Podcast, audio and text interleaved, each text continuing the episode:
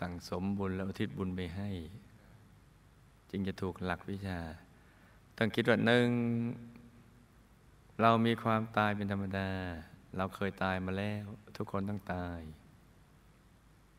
ต้องคิดอย่างนี้สองร้องไห้ไปก็ไม่เกิดประโยชน์กับคนตายและตัวเรา แถมทำให้ตัวเราทั้งกายและใจเศร้าหมองสามต้องสั่งสมบุญ เราก็ได้บุญแล้วก็อุทิศบุญนั้นไปให้ ผู้ตาย อย่างนี้จึงจะถูกหลักวิชา และบุญใหญ่ต้องทำกับเนื้อนาบุญ ผู้เป็นอายุพระศาสนานั่นแหละ